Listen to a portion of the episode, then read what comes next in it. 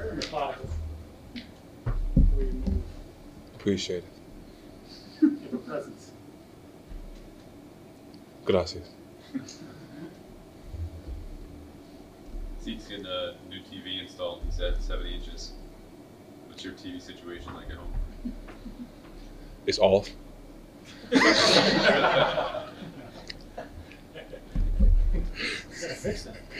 Huh? You said it's off. Yeah, no, it's, it's off. It's off. Like I don't, I don't, I don't, I don't cut it on.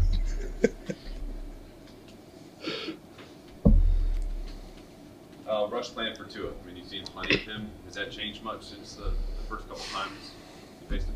No, it's about the same. We're gonna um, uh, put put pressure on him. Make sure we uh, attack him, trap him in the pocket. Make sure he don't get out. He's pretty good at pretty much throwing on the run.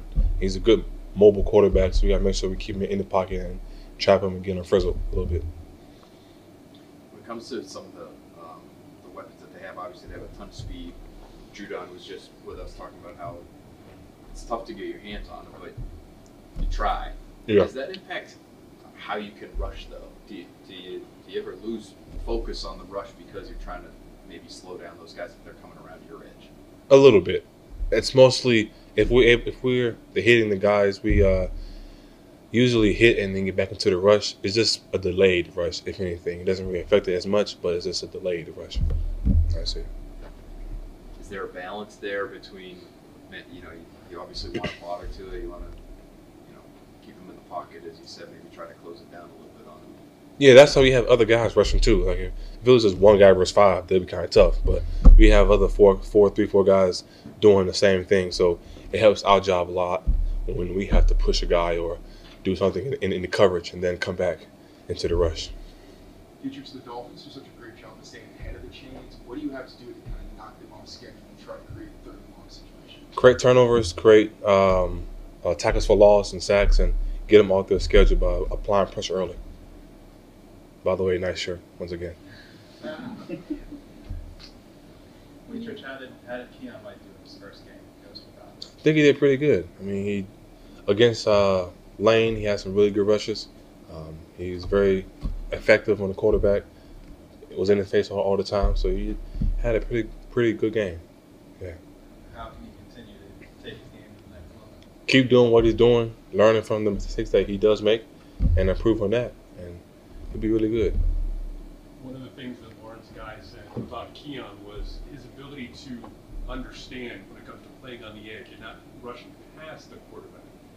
Is that something that you're taught here? To Kind of walk me through that process in terms of being taught how to how to handle that as an edge rusher. To not rush past the quarterback. Yeah. Okay.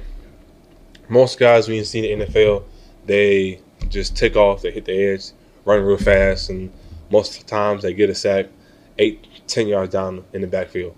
But here we're taught to not do that. We're taught to uh, get a good, good, good rush. But if we're past the depth of the quarterback, find a way to come back in and, and, and make a play on, on the quarterback. And it's tough for other guys. It's easy for some guys. And I guess Lawrence said he does a good job what he does. How long did it take you to, to understand that? I know there are guys. It wasn't long. Okay. Yeah, it was like day two. Obviously, Terron Armstead is one of the best players in the position, but in terms of the challenges they present, how are he and Kendall Lamm different players? I say they're both pretty good players. I'm not gonna lie. I think Lamm learned learned a lot from Armstead. Obviously, him being on the same same team. Armstead's a lot lot more patient in his in his set, a lot more experience, and I think uh, that what makes makes him really good at what he he he, does.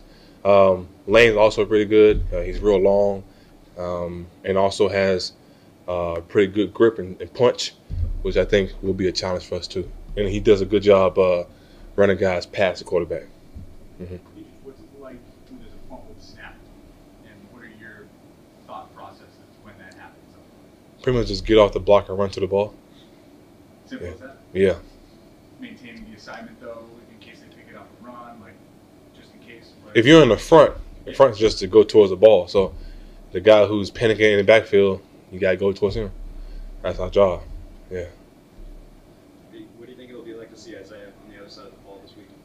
After the game, I'll be very happy to see him, and I'll talk to him a lot. But before the game, it's all business.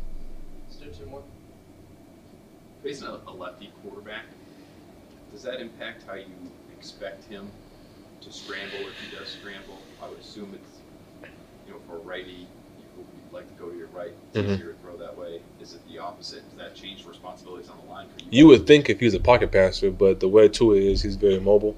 And yes, if he's running towards a certain side, it's easy for him to throw. But I've seen him him roll to the opposite side and and do the same thing. But he's mostly running to the side where he's trying to throw the ball. Yeah. Does that impact how you guys, How we rush? how, yeah, as a, as a group?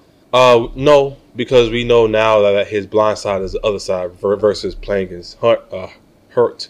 His blind side was the opposite side. So um, it's not really it's just knowing where his blind spots are. Final question?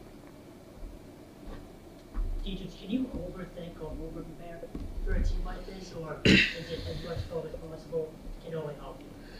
You can overthink, yes. Uh, over prepare, I don't think so. I think you definitely be be prepared for the game.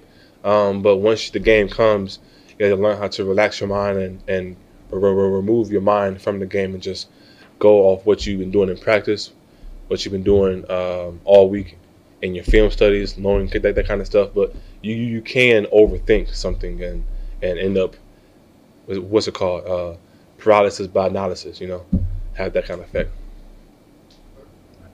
All right. You have a good one.